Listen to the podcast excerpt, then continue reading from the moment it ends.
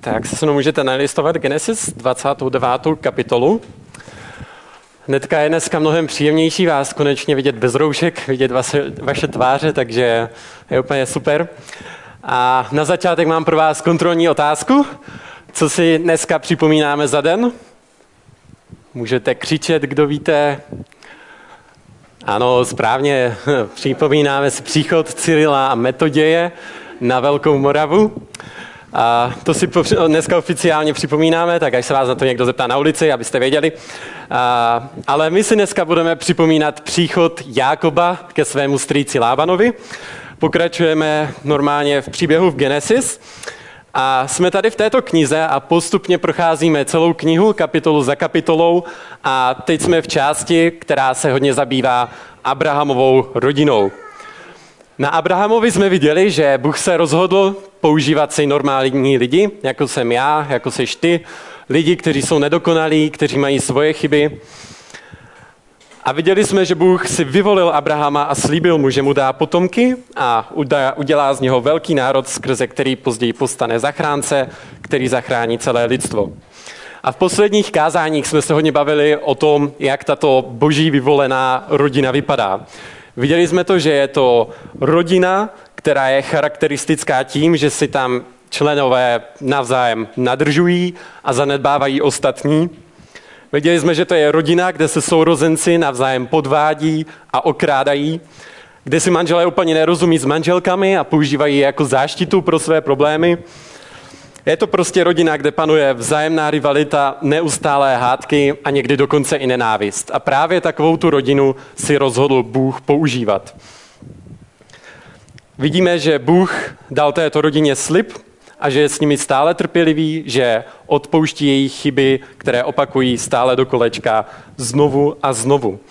A tou hlavní myšlenkou těch příběhů, ve kterých tady poslední dobou jsme, je to, že Bůh je věrný vůči nevěrným lidem. Je to něco, co vidíme napříč celou Genesis, co vidíme na Abrahamově rodině, stále znovu, stále do kolečka. A je to věc, kterou uvidíme i dnes. Bůh je věrný vůči nevěrným a nevděčným lidem. Naposledy jsme se zabývali první etapou Jakubova života. Viděli jsme, jak Jakob okradl svého bratra Ezava o právo prvorozeného a jak podvedl svého otce na smrtelné posteli, tím, že se převlékl za Ezava a ukradl mu jeho požehnání. A na to byl Jakub donucen utéct od svého otce, protože naštval Ezova tak, že ho Ezau přísahal, že ho zabije. A otec mu doporučil, aby se vydal ke svým příbuzným do Cháranu za svým strýcem Lábanem a aby si tam našel ženu. Viděli jsme, že cestou se Jakobovi ukázal Bůh a že mu dal slib, že z něho učiní potomky, že ho rozmnoží a že mu bude žehnat. A dneska se budeme zabývat druhou, takovou větší etapou Jakobova života. Uvidíme, že Jakob je hodně moderní člověk, s kterým se můžeme identifikovat. Uvidíme, že je to člověk, který se nedokáže zastavit, protože musí neustále něco dělat který boří zažité kulturní normy a který je zároveň hodně romanticky založený. Uvidíme, že je schopný pro tu pravou obětovat cokoliv a není přitom zrovna dvakrát stydlivý. Takže to bude dnešní téma, to, jak Jákob hledá manželku u svého otce, uh, u svého strýce Lábana. Zároveň také uvidíme velký podvod jeho strýce, kdy Jakobovi podstrčí do manželské postele jinou ženu, tu, kterou by tam Jakob úplně nečekal. Takže jdeme na to. Je to kapitola, ze které si dneska můžeme spoustu věcí odnést, která je hodně úsměvná, takže se pustíme do toho. V poslední kapitole jsme skončili na místě, kde tedy dal Bůh Jakobovi slib a ta dnešní kapitola začíná po této události takto. Verš první. Potom se Jakob zvedl a šel do země synů východu. Jak jsem říkal, Jakob utíká ke svým příbuzným na východ do Charanu, což je zhruba dnešní Turecko. Je to pěšky 800 kilometrů. Těchto 800 kilometrů uplynulo a verš druhý. Tu se podíval a uviděl studnu v poli a při ní tam odpočívala tři stáda ovcí. Z té studny se totiž napájela stáda a na otvoru studny ležel velký kámen. Když se tam všechna stáda shromáždila, odvalovali kámen z otvoru studny a dávali ovcím pít. Pak vraceli kámen na otvor studny zpět na jeho místo. Tak dneska začínáme tak netradičně představením studny, protože tato studna bude docela klíčová pro to, jak se ten příběh bude vyvíjet. A je tady ta studna představená jako prostě velká studna, která se zakrývá velkým kamenem. Bylo to proto, aby tam nepadali lidi ani zvířata a aby se mohlo zároveň regulovat, kdo z ní pije. A místní pastýři tady mají takový zvyk. Napřed vždycky shromáždí všechny státa, stáda a až jsou všechny stáda shromážděný, tak odvalují kámen, dávají ovcím napít a potom zase vrací kámen na své vlastní místo. A Jakob tady teda vidí ty pastýře a dává se s nimi do řeči. Verš 4. Jakob se jich zeptal, odkud jste, bratři? Odpověděli, jsme z Cháranu. Zeptal se jich, znáte Lábana, syna Náchorova? Řekli, známe. Dále se jich zeptal, jak se mu daří? Odpověděli, dobře, hle, jeho dcera Ráchel přichází se stádem. Tady vidíme, že Jákob přichází po dlouhé štrece do neznámé země a dostává se přímo k lidem, kteří znají jeho strýce. Pouští se s nimi do rozhovoru a zjišťuje, že se jeho strýci daří dobře a že se každou chvíli ukáže jeho dcera Ráchel s ovcemi. A tady na tomto místě začne mít ten příběh takový spát. Verš 7. Tu řekl, hle, ještě je jasný den, ještě není čas shromažďovat dobytek. Napojte ovce a jděte je pást. Odpověděli, nemůžeme, dokud nebudou shromážděna všechna stáda a nebude odvalen kámen z otvoru studny. Pak napojíme ovce. A na tomto místě začínáme trochu vidět ten Jakobův charakter jo, a takovou tu jeho otrlost. Je, v tehdejší době bylo normálně na poli zvykem, že se dobytek, že se ovce začaly shromážďovat až k večeru a když se státa připravovala na noc. Ale první věc, kterou tady Jakob, cizí člověk v cizí zemi mezi cizími lidmi dělá, je, že začíná peskovat pastýře, proč nemakají. A mě to působilo jakoby takový trochu Němec, který přijede někam na východ, jo, šup, šup, makat, líná chásko, jo, slunce svítí, čas se krátí, mazejte na pole a něco dělat. Jo, možná znáte nějaký takový ty super lidi, kteří stávají ve čtyři ráno, končí s prací v deset večer, chopí se každé příležitosti, a furt všechno dělají, furt všechny peskujou, všechno musí být hotové hned teď. Jo, je dost možné, že právě Jakob byl takovýto workoholik. A jak na to reagují pastýři? Řeknou mu, nemůžeme. Ještě tu nejsou všichni, jo, klídek, dost času, ovce se napojí později. A ten text říká, že oni nemohli odvalit kámen, ale už neříká úplně, proč ho nemohli odvalit. O, někteří komentáři říkají, že byl ten kámen moc těžký na to, aby ho zvládli, zvládlo odvalit jen pár pastýřů, proto se museli shromáždit všichni. Uh, možná to bylo proto, že byli akorát líní tady ti pastýři, jak si myslel Jakob.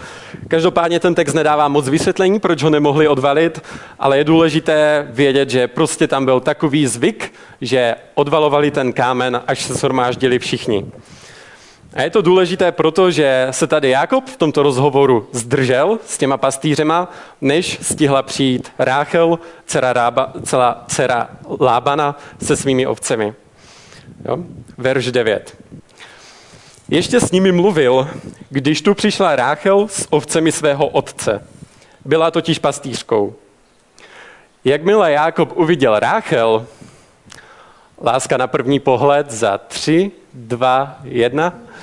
Jakmile Jákob uviděl Ráchel, dceru Lábana, bratra své matky a ovce Lábana, bratra své matky, přistoupil, odvalil kámen z otvoru studny a napojil ovce Lábana, bratra své matky. Na to Jákob Ráchel políbil, pozvedl hlas a rozplakal se. Pak Jákob Ráchel oznámil, že je příbuzný jejího otce, že je synem Rebeky. Ona běžela a oznámila to svému otci. Tak tady vidíme Jákoba, který je inspirován přítomností Ráchel, který napíná síly a odvaluje kámen, který předtím nechtěli odvalit pastýři a dávali napít a dává napít ovcím. Tady vidíme takovou nejrychlejší cestu k dívčímu srdci, prostě odvalit kámen, hodně těžký kámen a ukázat svaly při nošení vody. Zaručeně nejrychlejší cesta. A prostě jakoby tady takový trochu alfa samec, jo? prostě přichází na scénu, líbí se mu tam nějaká žena, první věc, co dělá, jo? ukazuje svoji sílu, vyklízí konkurenci. A na to dává Ráchel polibek a říká jí, že je příbuzný a dokonce tady vidíme, že pláče štěstím, jo? že prostě přišel 800 kiláků e, někam na pole jo? a tam jakože přichází hned ke svým příbuzným, tak ho to prostě emočně dojme. A jakmile se tohle z Ráchel dozví, tak eh, běží za svým otcem a vypráví mu tady o tom Lábanovi, eh, o tom Jakobovi, který přišel. Jo, konečně je tady někdo, kdo stojí za řeč. Co na to Lában? Verš 13.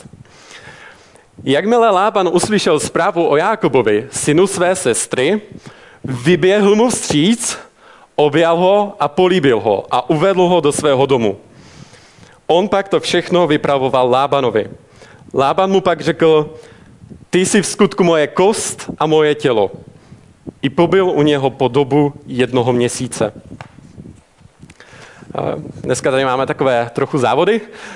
Jakmile se Jakob dozvídá o tom, že přišel, jakmile se Lában dozvídá o tom, že přišel Jakob, že přišel jeho synovec, tak vybíhá na to místo, kde se potkal s Ráchel a říká si prostě, jo, jdu se podívat tady na toho statného jinocha. Jo, chtěl bych vědět, jestli u Jakoba byla dřív Ráchel nebo Jakob. A až k němu doběhnou, tak Jákob všechno pěkně povypráví Lábanovi, povypráví mu, proč musel utéct z domu, proč, nebo jak prostě podvedl svého otce, jo, jak získal požehnání. A Lában na to jako pišný strýček říká, o, ty jsi v skutku má kost a moje tělo. O, prostě kluk jak Bůh, úplně jako já. Hm.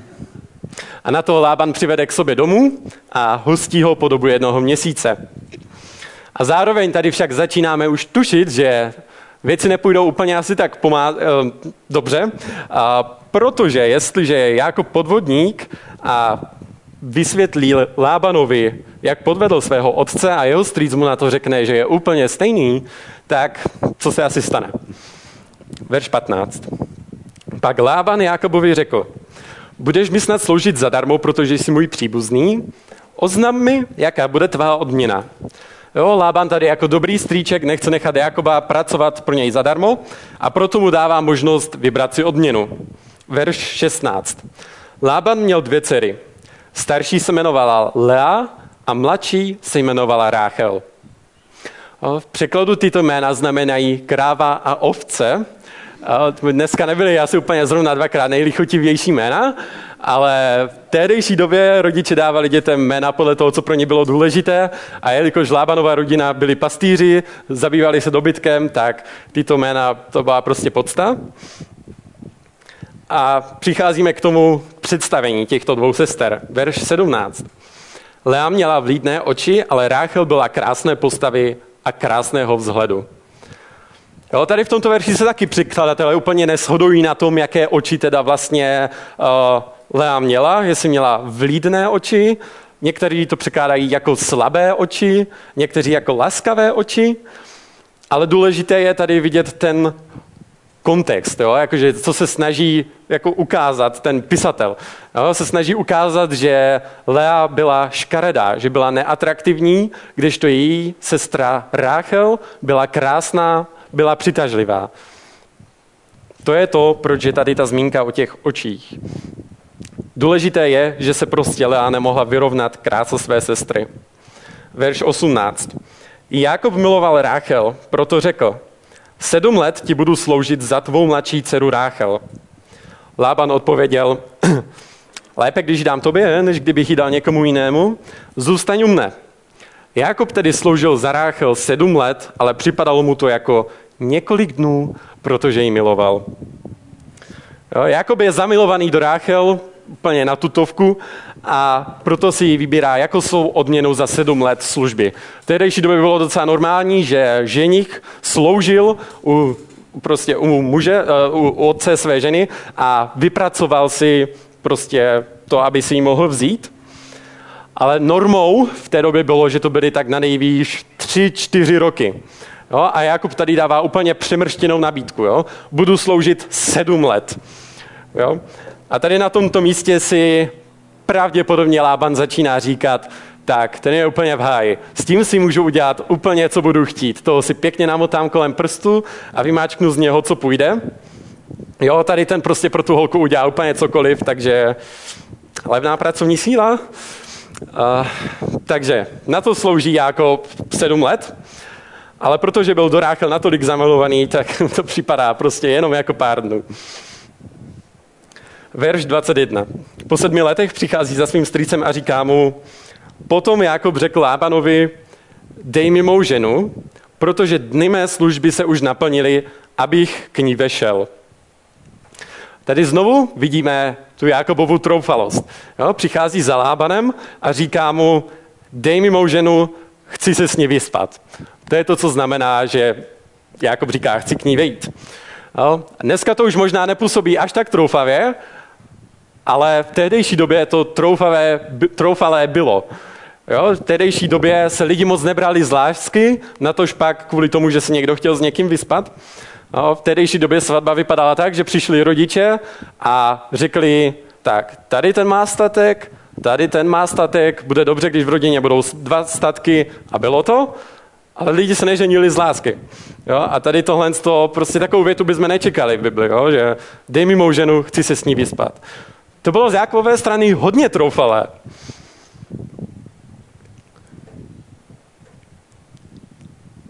A je to jeden z příkladů toho, že Bible si prostě nebere servítky, když popisuje své největší hrdiny a vysvětluje, vy, vykresluje takový, jak si doopravdy byli. Jo? Normální lidi jako ty a já, se všemi silami a chybami a dost často netradičními motivacemi. A dostáváme se do verše 22 do zlomového bodu celého dnešního příběhu. Verš 22. Lában shromáždil všechny místní lidi a uspořádal hostinu. Velká hostina. Večer pak vzal svou dceru Leu a uvedl ji k Jákobovi. A on k ní vešel. Lában jí dal svou služku Zilpu, aby byla služkou jeho dcery Lej. Tak. Tady v těchto verších se poprvé doopravdy při, projevuje to Lábanovo příbuzenství s Jákobem. Ja, podobně jako Jakob podvedl svého otce tím, že se převlékl za Ezava a ukradl mu jeho požehnání, tak teď úplně stejně podvádí Lában Jákoba o, dává svatební závoj na svoji dceru Leu, aby ji Jakub na hostině nepoznal. A po několika hodinové hostině, po dlouhém jezení a hlavně pití, uvádí Lában Leu do stanu Jakoba a Jakob už nepozná, že je to Lea. No, v tehdejší době nebyla úplně elektřina v noci ve stanu a pravděpodobně byl Jakob dost napitý a nepoznal, že je to Lea. Tak dostáváme se k rannímu překvapení. Verš 25. Nastalo ráno a Jakob uviděl, že je to Lea. Řekl Lábanovi, co jsi mi to provedl? Co jsem u tebe nesloužil za Ráchel? Proč jsi mě podvedl? Lában odpověděl, u nás se to tak nedělá, aby se mladší provdala před prvou rozenou. Vyplň této mé dceři svatební týden, ať ti dáme také tu druhou za službu, kterou budeš u mne sloužit ještě dalších sedm let. Tady vidíme, že Jakob s hruzou zjistí, že ráno vedle něho v posteli neleží Ráchel, ale Lea. No, jak, jak byste si cítili v takové situaci? No, někde sedm let tvrdě dřete na poli pro ženu, kterou milujete, a nakonec vám strec prostě dovede do postele, když jste opilí její škaredou sestru. Jo, já bych měl asi pravděpodobně úplně stejnou reakci jako Jakob, jo? Co, co to má být jako? Co jsi mi to udělal? Proč jsi mě podvedl? A Lábanova jediná odpověď je, tak se to u nás nedělá, aby se mladší vdala před prvorozenou. No, napřed splň svatební týden a pak ti dám ráchel, když mi za to budeš sloužit dalších sedm let. Jo, vidíme, že Lában prostě ví, že si může s Jakobem dělat úplně cokoliv. A tak mu proto takto odpovídá a slibuje mu Ráchel. A dál už nevidíme, že by Jakob nějak odmlouval nebo se hněval. Možná, když mu došlo, co jakoby mu Lában udělal, tak mu možná došlo, že on udělal to samé svému otci a že není úplně na místě v právu se hněvat, protože podváděl úplně stejně, jak ho teďka podvedl jeho strýc Lában. A tady bych si chtěl na chvíli zastavit, protože to vypadá, že Jakob je tady ten sympatiák, jo, který tam maká pro tu dívku, chce si ji zasloužit. Jo, na první pole to vypadá, že Jakob je tady ten nevinný a Lában je podrazák, ale pravda je ta, že podrazáci jsou oba. Je? A Bůh tady v tomto příběhu dává Jákobovi akorát sníst, co si předtím navařil sám u své rodiny. Jo? Dává mu ochutnat vlastní medicíny, aby poznal, jak chutná podvod. Tak jako Jákob podrazil svého bratra a otce, tak teď podobně Lában podráží Jákoba. A tím se dostávám k první věci, k prvnímu bodu ze dneška. Dneska budou hodně takové praktické body a první z ní nepodváděj, protože hospodin odplácí podvodníkům. To je první věc, kterou nás učí tento příběh od Bohu. Nepodváděj, protože hospodin odplácí podvodníkům. Jo? To je věc, která se v Biblii opakuje pořád do kolečka. Hospodin nenávidí podvádění a odplácí těm, kdo podvádí. Jo, Jákob podvedl svého otce a okradl svého bratra a Lában mu tady dělá to samé, protože to tak chtěl Bůh. Bůh odplácí každému podle jeho skutku.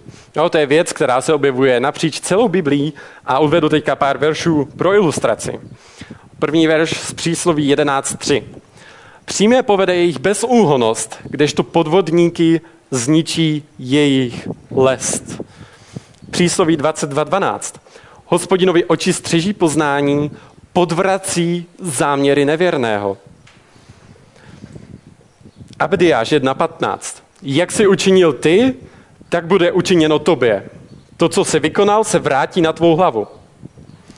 Římanům 2.6. Bůh odplatí každému podle jeho skutku. Galackým 6.7, poslední. Nemilte se, Bohu se nikdo nebude vysmívat. Co člověk zaseje, to také sklidí. Tyto verše nás učí, že Bůh odplácí lidem stejnou měrou podle jejich skutků. Je tohle to slib, že to tak bude vždycky a všude? Ne, není. Je to prostě takové obecné pravidlo, podle kterého tento svět normálně funguje a které nám ukazuje boží charakter. Jo? Učí nás to, že ospodinovi oči jsou na každém místě, pozorně sledují zlé i dobré a odplácí každému podle jeho skutku. A to je to, co tady Bůh dělá s Jakobem. Vrací mu jeho podvod, kterým podvedl svého otce a dělá to za tím účelem, aby ho změnil, aby proměnil jeho charakter k lepšímu člověku. A my vůči tomuto nejsme imunní. Každému z nás se čas od času naskytne příležitost podvádět. Jo, častokrát to jsou maličkosti. Kde máš tendenci podvádět? Kde si snažíš zjednodušit život tím, že uděláš nějaký malý podvod nebo velký podvod a zapomínáš přitom na Boha? Bůh tady tyto věci vidí a odplatí ti stejnou mírou, měrou, pokud se o toho neodvrátíš. Podvádět se prostě nevyplatí, protože hospodin odplácí podvodníkům. To je první věc, kterou nás tento příběh učí. A příběh pokračuje dál.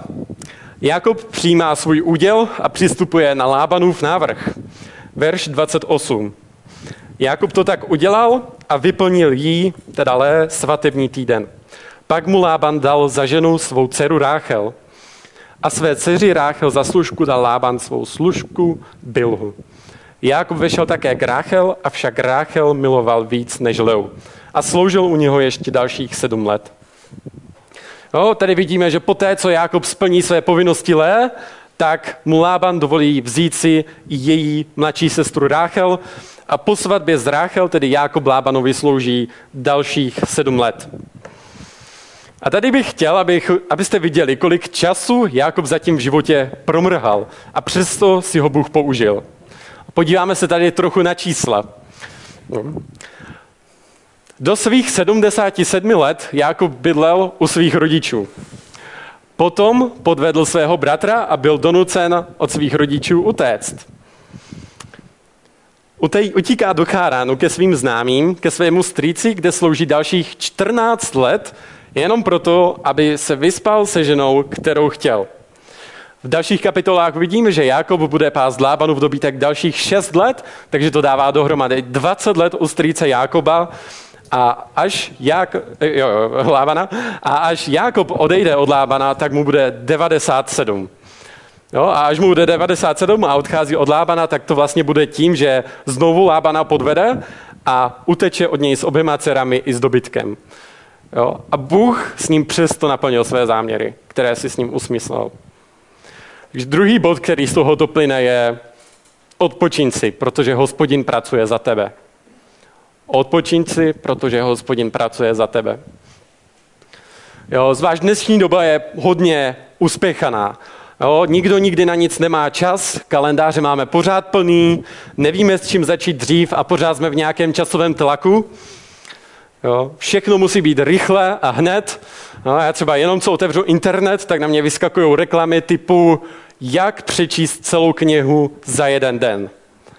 Jak se naučit nový, nový jazyk za měsíc.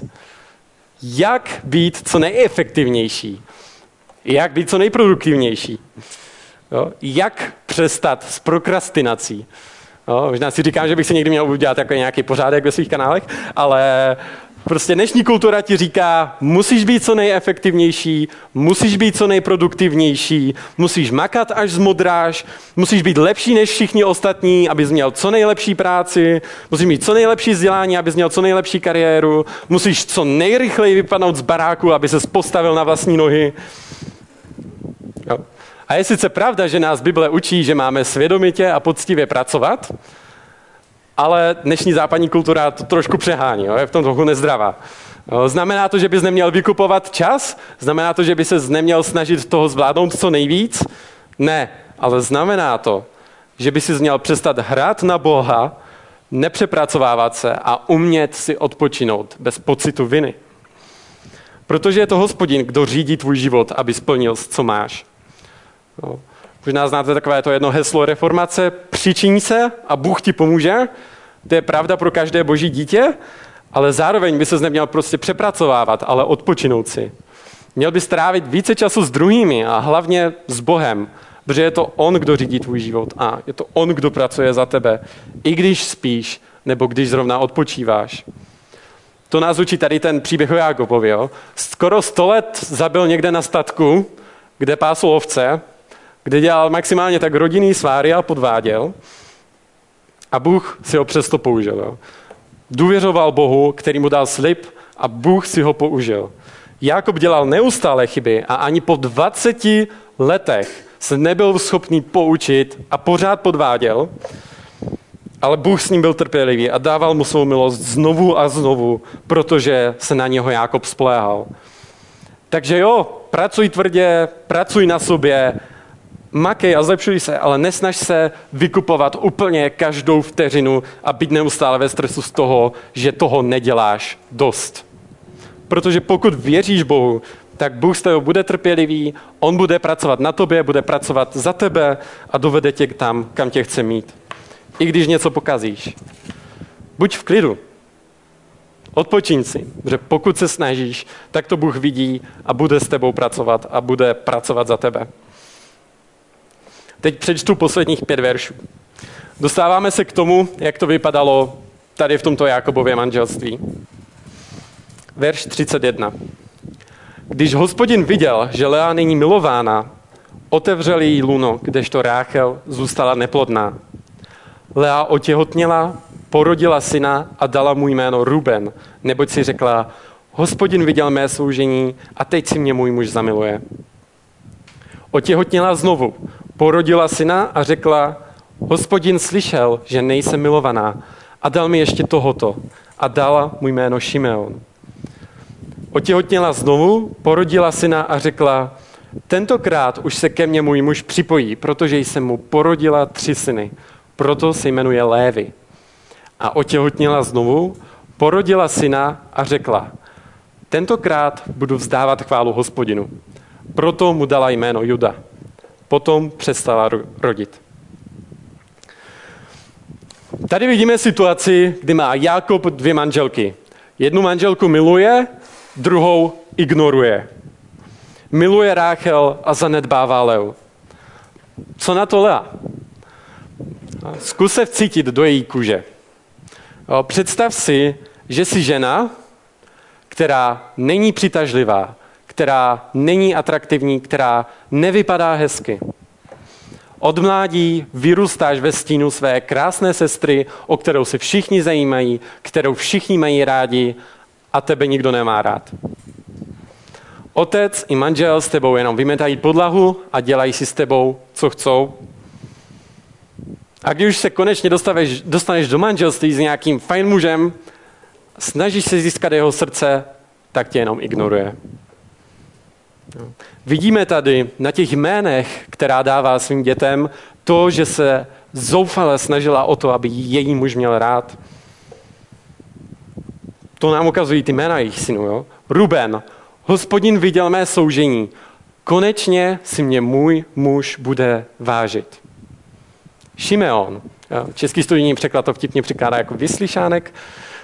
Hospodin slyšel, že nejsem milována, teď mi snad bude můj muž naslouchat. Třetí syn, Lévy.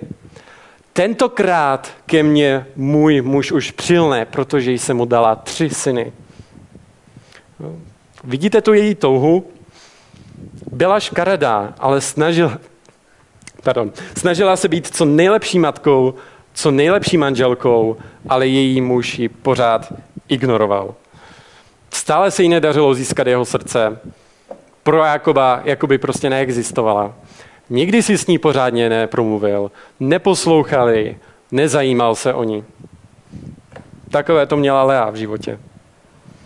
Ale vidíme tady na těch jménech, že ten zlom nastává až u čtvrtého syna, kterému dává jméno Juda. A to znamená, tentokrát budu vzdávat chválu hospodinu. Lea si tady pravděpodobně uvědomila, že srdce svého muže nikdy nezíská a proto se obrátila na hospodina v modlitbě a rozhodla se být matkou k jeho slávě. Rozhodla se přinášet slávu o hospodina. Ne, aby získala srdce svého muže jako tu nejdůležitější věc, co má v životě, ale to nejdůležitější věcí se jí stalo, aby získala hospodinovo srdce, aby přinesla hospodinu chválu. Proto, vzdávám, proto mu vzdává chválu. A co je tady na tom Judovi zajímavé je, že to se dozvíme v pozdějších kapitole Genesis, v Jakobově proroctví, je, že právě Juda je ten syn, z kterého má postat ten židovský mesiáš, ten židovský král, který má zachránit svět. Z kmene Judy má postat. To je to, proč se Ježíši třeba říká, že je to lev z kmene Judy, protože prostě mesiáš má povstat z Judy. Jo, a na tomto chci, abyste viděli ten soucit, jaký s ním Bůh má, jaký soucit má Bůh s Leou. Jo. Žena, která byla celý život nemilovaná, nehezká a nechtěná, celý život měla skažený kvůli tomu, jak vypadala, ale obrátila se k hospodinu a on z ní udělal prakticky matku Ježíše. Škaredá se stala matkou Judy a z Judova kmene se potom narodil Ježíš si úplně nedovedou představit nějakou větší poctu, jakou jí mohl hospodin prokázat. Jo. Vidíme tady, že se hospodin nad Leou slitoval, protože hospodin nenávidí, když jsou ženy utlačovávány v manželství a slitovává se na nimi. A to jsme ve starém zákoně. Jo, všimněte si hlavně toho 31. verše. Když hospodin viděl, že Lea není milována, otevřel jí luno, kdežto Ráchel zůstala neplodná. To nás učí toto. Předposlední bod. Miluj svou manželku nebo manžela, protože hospodinu záleží na manželství. Miluj svou manželku nebo manžela, protože hospodinu záleží na manželství. Častokrát slychávám od nevěřících kolem sebe, jak je Bible prostě hrozná kniha, jo, že tam jsou prostě ženy otlačovány, nuceny do manželství, do kterých se jim nechce, nikdo se neptá na jejich názor, No a Bůh je teda tím pádem taky hrozný, protože ve starém zákoně toleruje mnohoženství, očividně mu týrání žen nijak nevadí. Ale je tohle obrázek, který máme tady. No, vidíme tady, že Jakob má dvě manželky, jednu miluje, druhou ignoruje. Znamená to, že, by, že to Bible schvaluje, že když to tady píše? Ne, neznamená, že to Bible schvaluje. To, že Bible něco popisuje, ještě automaticky neznamená, že to Bible schvaluje. Jo, v Bibli máme spoustu hříšných věcí popsaných, které dělali lidi. Jo, král David zcizoložil s Bačebou a zabil jejího muže, aby se na to nepřišlo. Abraham hal o své ženě, aby, protože se bál, aby ho nezabili, jo, tak radši řekl, že to je jeho sestra. A na samotném Jakobovi jsme viděli, že podvedl svého otce, okradl svého bratra. Znamená to, že to Bible schvaluje, když to tam píše? Ne, neznamená. Bible akorát popisuje lidi v jejich přirozeném světle se vším, co udělali špatně, komu ublížili a jak zhřešili. To je na Bibli úžasný, že nepřikrášluje své nejlepší hrdiny, ale vykresluje jako je slabé lidi, kteří potřebují milost. Ze zbytku Bible víme, že všechny tyto věci byly špatně, protože boží zákon ukazuje, že se nemá lhát, že se nemá podvádět, že se nemá krás ani mít více žen. A lidé to věděli, akorát prostě to podle toho nežili. Takže to, že Bible něco popisuje, neznamená, že to automaticky schvaluje. Je to přitom úplně naopak. Že tyto příběhy tu jsou proto, abychom se z nich poučili, že, abychom viděli, že tyto věci jsou zlé a že je nemáme opakovat. Takže ani u Jákoba Bible jeho hřích neomlouvá. Jo? Hospodinu není jedno, že nemiloval svoji manželku. Vidíme, že to tady prostě řeší, vidíme, že hospodin viděl, že Lea nebyla milována a proto jí požehnal a dali děti, kdežto Ráchel zůstala neplodná. Hospodinu vždycky záleželo na tom, aby muži milovali své ženy a byli jim věrní i ve starém zákoně. Jakmile lidé jednou dali manželský slib, tak se z něho nemohli vykroutit. Ani v tomto případě, kdy Jákob si vzal druhou manželku. A hospodinu záleží na manželství, protože chce, aby lidé v manželství reflektovali to, jakou lásku má on k ním. To je to, co tady Jakob měl dělat. Měl reflektovat to, jak Bůh byl k němu oddaný a věrný a milostivý, že mu dal slib, který neporušil, ale Jakob to nedělal. A přitom o tom je manželství, že to je ten smysl manželství, že aby lidi na věrnosti, lásce a odnalosti muže a ženy viděli, jak oddaný a milující a věrný je Bůh k ním. Manželství je proto bohoslužba, kde Bůh je náš pravý ženich, který nám je oddaný a věrný. A na manželství máme ukazovat a oslavovat Boha takový, jaký je.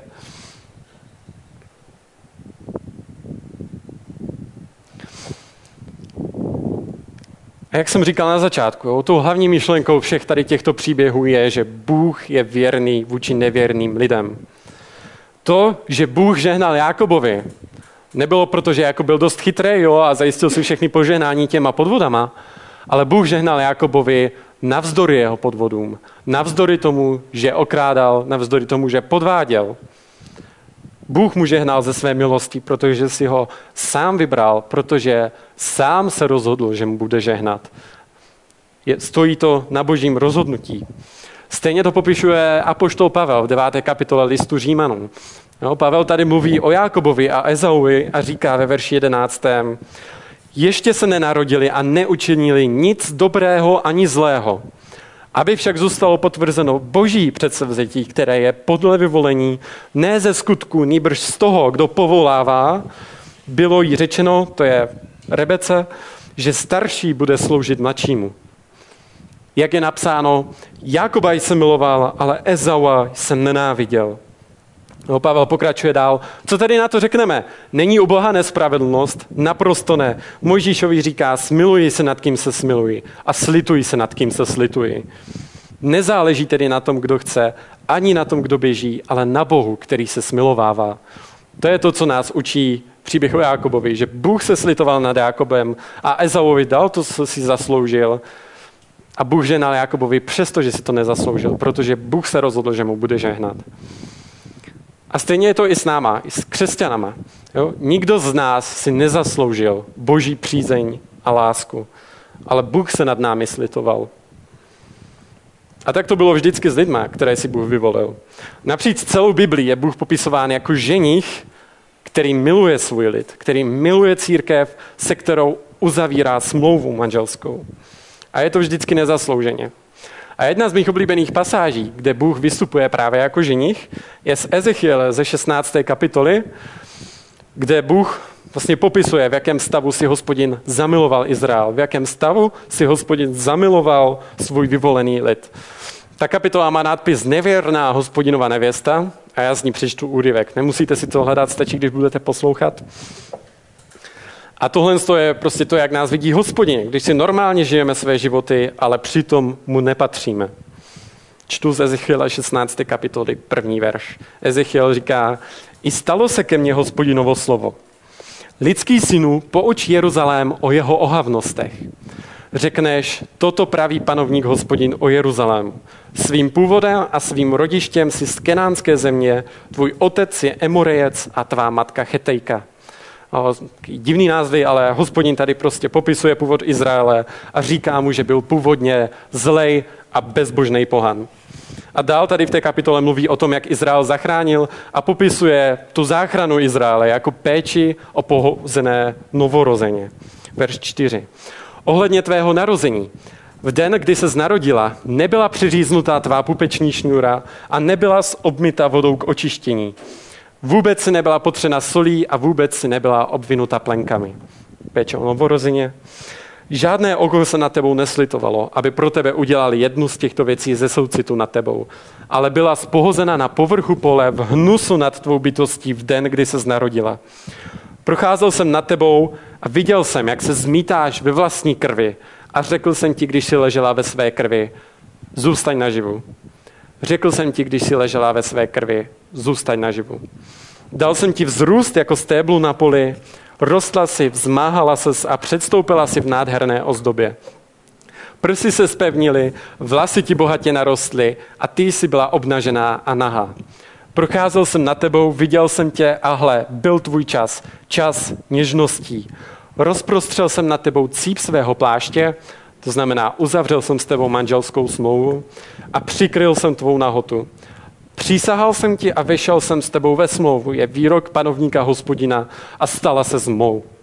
Umil jsem tě vodou, opláchl jsem z tebe tvou krev a pomazal jsem tě olejem a oblékl jsem ti pestře utkané šaty. To je to, o čem tato pasáž mluví, tak je to, jak nás vidí v hospodě v našem přirozeném stavu. Jako špinavé lidi, bezbožné, zubožené, zlé, kteří nejsou schopni čehokoliv dobrého. Jediné, co dokážeme, je bezmocně se válet ve vlastním hnusu a ve vlastní krvi. A proto potřebujeme, aby nás Bůh zachránil. Proto potřebujeme Boha, který se nám oddá, protože my sami hřijeme hříšně a zachránit se nedokážeme. Hospodin tady v této 16. kapitole dál popisuje, jak tato nevěsta se postupně stala prostitutkou, no, to vypráví potom dějiny Izraele, ale že Bůh jí nakonec slíbil, že jí s ní znovu uzavře manželskou smlouvu, znovu se ní slituje a usmíří sám se sebou. Jo, a z dnešní kapitolou to souvisí tak, že nám ukazuje, že Bůh je ten pravý ženich, u kterého máme čerpat svůj smysl a hodnotu. A ukazuje nám na boží lásku a vede nás k Ježíši. Protože když Pavel mluví v Novém zákoně o manželství, tak to stahuje na církev a říká, že Ježíš je ten pravý ženich, který si získal srdce své nevěsty. Čím si nás teda Ježíš získal? Pamatujete na nejrychlejší cestu k dívčímu srdci? Odvalil pro nás kámen. náhrobní kámen. Ne. Jde o to, že Ježíš prostě za nás umíral, aby nás zachránil z našeho hříchu a aby nás odpustil. A chtěl bych, abyste tady viděli ten kontrast mezi Ježíšem a Jákobem. Jo? Viděli jsme, že Jákob byl podvodník, kterého otec musel vyhnat ze svého domu, jinak by ho bratr zabil. Velkou část svého života obětoval proto, aby získal krásnou ženu, s kterou se chtěl vyspat. A nakonec ani nebyl schopný být věrný své první ženě, které dal manželský slib. Jo? Když to Ježíš je prostě nekonečně lepší. Ježíš sám odešel od svého nebeského otce sem na zem, aby se stal trpícím služebníkem a aby získal nevěstu, která byla škaredá, šilhavá, špinavá, mrtvá ve svém hříchu. To je to, jak nás Bible popisuje, jaký jsme v našem přirozeném stavu. To si ty, jak tě vidí Bůh, pokud mu nepatříš. A to si ty, jak tě viděl Bůh, dřív než jsem mu patřil. Ale Ježíš na nic nečekal a svou vlastní krví na kříži nás očistil a dal nám nový život, nezaslouženě, a ve kterém po nás chce, abychom reflektovali jeho lásku kterou nabízí každému člověku. A můj poslední bod bude služ sebeobětavě druhým, protože Ježíš posloužil sebeobětavě tobě. Služ sebeobětavě druhým, protože Ježíš posloužil sebeobětavě tobě. Jo, celá ta dnešní kapitola byla o tom, že se Jakob zamiloval a byl schopen pro svoji ženu obětovat cokoliv, protože jí měl tak rád. A to nás něco učí o motivaci pro naši křesťanskou službu.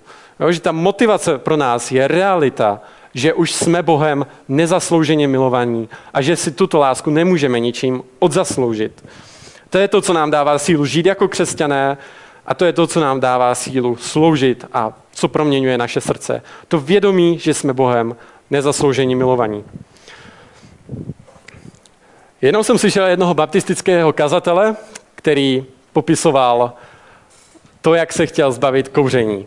A myslím si, že tady tento příběh dobře ilustruje to, o čem je tady řeč. A tady tento baptistický kazatel říkal, víte, já strašně miluju kouření. Kdyby bylo možné být baptistou a zároveň přitom kouřit, tak bych kouřil za furt. Ale úplně to nejde dohromady, takže nedá se nic dělat. Říkal, já prostě miluju ty rána, kdy si ráno člověk po kávě nebo po obědě, po náročném obědě dá cigáru nebo doutník. Jo, prostě úplně zbožňuju tady tyto věci. Jo. Jak jsem potom měl přestat s kouřením, když jsem to měl tak rád? Jo, že to se ostatním křesťanům nelíbí, to mě moc nezajímalo. Jo, jo, jakože, a zkoušel jsem si říkat, nech toho, nech toho, nech toho, ale nic nepomohlo. Já jsem si prostě chtěl zakouřit. Nepomohlo ani to, když ministerstvo zdravotnictví začalo dávat obrázky rakoviny na krabičky. Nezastavilo mě ani to, když můj otec zemřel v 47 na rakovinu plic. Prostě nezájem, já jsem si chtěl zakouřit. Pro to potěšení bych obětoval cokoliv. Takže, jak jsem s tím přestal? Potkal jsem dívku. Zamiloval jsem se, začali jsme spolu chodit a tato dívka mi jednou řekla, smrdíš. Hmm. Já jsem to necítil, ale dřív nebo později jsem s tím přestal, protože jsem jí měl rád a nechtěl jsem jí smrdět. Zjistil jsem, že mě někdo miluje a že je lepší dělat radost tomu člověku, který mě miluje, než sobě. Když mi to nějakou chvíli trvalo, tak to vědomí, že mě měla ráda a já zase jí, mi dalo sílu s tím přestat. I když jsem měl kouření předtím tak rád. A to je to, co se musí stát se mnou i s tebou. Já si musíme uvědomit, že Bůh nás miluje, že nám prokázal lásku, i když smrdíme. Že ti je skrze víru odpuštěno, i když stále děláš chyby. Pořád do kolečka. I když si to nezasloužíš. Musíš vidět, že Ježíš ti posloužil dřív, než si mohl cokoliv udělat, než si mohl cokoliv zasloužit nebo cokoliv pokazit. Protože ta jeho láska nestojí na tom, jaký jsi ty, nebo co uděláš, nebo co zvládneš, nebo co pokazíš, ale na jeho rozhodnutí. Na jeho rozhodnutí, ve kterém se rozhodlo, že tě bude mě milovat. A to je to, co ti změní srdce, abys dokázal sloužit druhým lidem, kteří taky smrdí. Služ sebe obětavě druhým, protože Ježíš sloužil sebe obětavě tohle. A jak tohle to můžeme dělat reálně? Nevím, jestli tady někdo takový jste, ale máte někdo ve zvyku si ráno dělat plán na nadcházející den? Co budete dělat nadcházející den? Možná tady někteří tak jste, pokud si rádi neplánujete, tak to vůbec ničemu nevadí, ale zkus si představit, že je pondělí ráno a ty si plánuješ, co budeš dělat následující den nebo týden. No, co všechno musíš udělat, jo, jakože, jaký máš úkoly a povinnosti. A když si takto plánuješ, tak jak moc zahrnuješ do svého plánu druhé lidi? Jak moc přemýšlíš o tom, komu bys mohl posloužit? Vypadá tvůj týden jenom jako samé povinnosti? Nebo aktivně přemýšlíš i o dalších lidech, jak bys jim mohl projevit lásku? Já to tak častokrát nemám. Jo? Já si velmi rád plánuju věci, velmi rád si prostě ráno stanu, naplánuju si den, nalajnuju si každou minutu a řeknu si, co budu dělat, jak, kde, kdy, jak, proč. Neskoušejte mě tady z tohoto vyrušit, jak jsem si já to naplánoval. Jo? A potom můj týden vypadá tak, že je to samý čtení, samá práce, samý povinnosti, samý učení. A potom zjistím, že jsem si vlastně neudělal čas na druhé lidi. Ups. No, a přitom to může být maličko, jo? pozvat někoho na kafe nebo na pivo, zajít s někým na oběd, pomoct někomu s něčím. Jednoduché věci. Až si budeš příště plánovat svůj čas, nebo prostě jen přemýšlet o tom, co budeš daný den dělat, tak více přemýšlej o druhých. Jak můžeš milovat své kamarády, jak můžeš sdílet Krista s lidmi, jak s nimi můžeš normálně žít. To je to, co po tobě Bůh chce, abys vyhledával zájmy druhých lidí. Jo? Zejména těch nejbližších, jo? manžela nebo manželku, rodinu. Jo? Prostě dej si trochu oraz. Jo? Nevěnuj se tolik práci a udělej si víc čas na Boha. Víc na to, abys přemýšlel o tom, jak můžeš ve svém životě sloužit druhým lidem. To je to, co po tobě Ježíš chce. Udělej si čas a vyhledávej zájmy druhých. Sebeobětavě, bezpodmínečně a radostně, tak jak to pro tebe udělal Ježíš.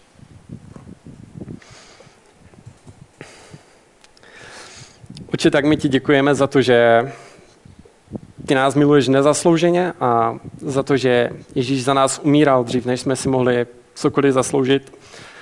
Děkuji ti, že ty nám tady v tomto evangeliu dáváš naději, že tvá láska nestojí na nás, ale na tobě a na tvém rozhodnutí a že nic nás nemůže oddělit od tvé lásky. A tak já tě prosím, aby toto bylo to opravdu reálné v našich srdcích, abychom to dokázali každý den vidět a zakoušet, jak ty jsi nám miloval, jak ty jsi nám odpuštil a aby nás to proměňovalo k tomu, abychom dokázali více sebe obětavě přemýšlet o druhých lidech a sloužit jim. Amen.